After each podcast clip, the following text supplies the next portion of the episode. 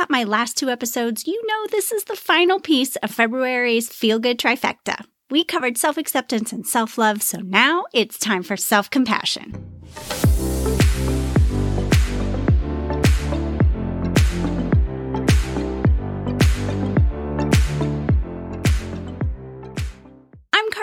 And you're listening to Flipside of Midlife, a podcast for women in midlife and beyond who want to feel connected, hopeful, confident, and more satisfied with life than ever before. I show up here each week to help you grow your awareness and knowledge to expand into the powerful and resilient woman you are. It is one of my greatest joys to help you foster a positive mindset and encourage you to explore the endless possibilities on the flip side of midlife. Get my feel good emails, work closely with me in my coaching programs, virtual workshops, and private retreats, or connect with me and other women in midlife and beyond at my wellness events. I'm also launching my monthly Elevate membership on March 1st. You can learn more about all of that on my shiny new website, flipsideofmidlife.com.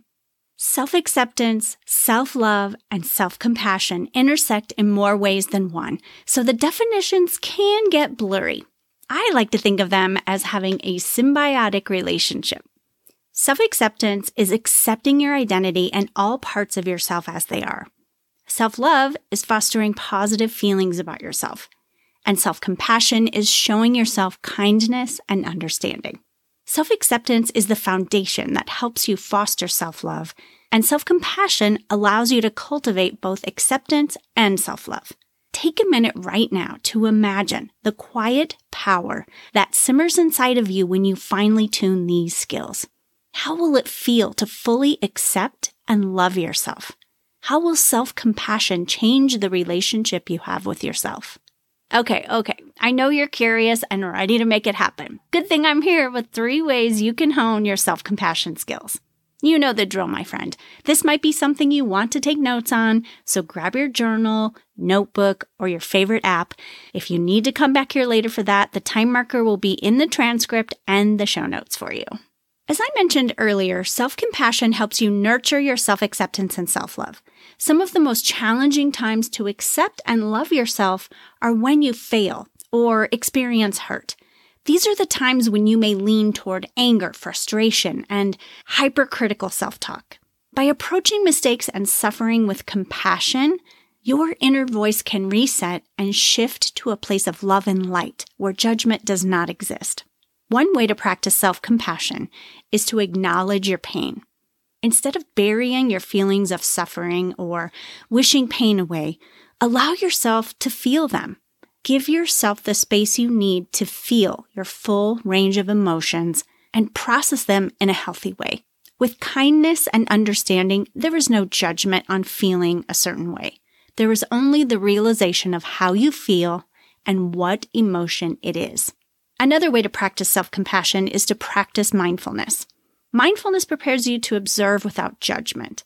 With mindfulness, it is possible to allow your emotions to flow through you and notice how they affect you in body, mind, and spirit. You can decipher the nuances between emotions and assess them neutrally rather than harshly judging them. And a third way to practice self compassion is to learn to see mistakes and failures as learning opportunities. Rather than critically evaluating your performance, objectively look at situations and your actions to find the nuggets of wisdom within, because they are there, my friend. It might take some doing to see them. It might take some time to uncover them. But once you do, how can these experiences inform your actions and your decisions in the future? Practicing self compassion can remove the pressure you put on yourself to be perfect. It can help you overcome fear of failure and it can build confidence in your ability to overcome challenges. It makes you more resilient. Do you see how it can contribute to a more satisfying midlife and beyond?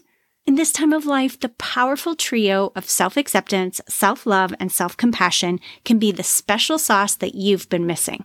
I encourage you to take a close look at each of them to strengthen your skills and experience the shifts that provide peace and contentment and the best relationship with you that you've ever had.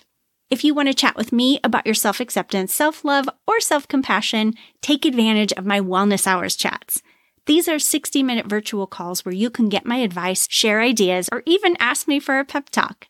It's you and me chatting about your wellness challenges and concerns. Book a time with me at flipsideofmidlife.com. This is a wrap on today's episode, my friend. Next week, I'll be here to help you use self care to influence your self acceptance, self love, and self compassion. Thanks for listening to Flipside of Midlife. I'd love to hear from you, my friend. What got you thinking during this episode? Email me at carly at flipsideofmidlife.com or if you're listening on Spotify, use your mobile app to respond to my Q&A and poll questions. Wherever you listen, it's helpful if you hit that button to follow, subscribe, rate, or even write me a review. When you do, the algorithms help other women in midlife and beyond find this podcast. Please help me spread the word.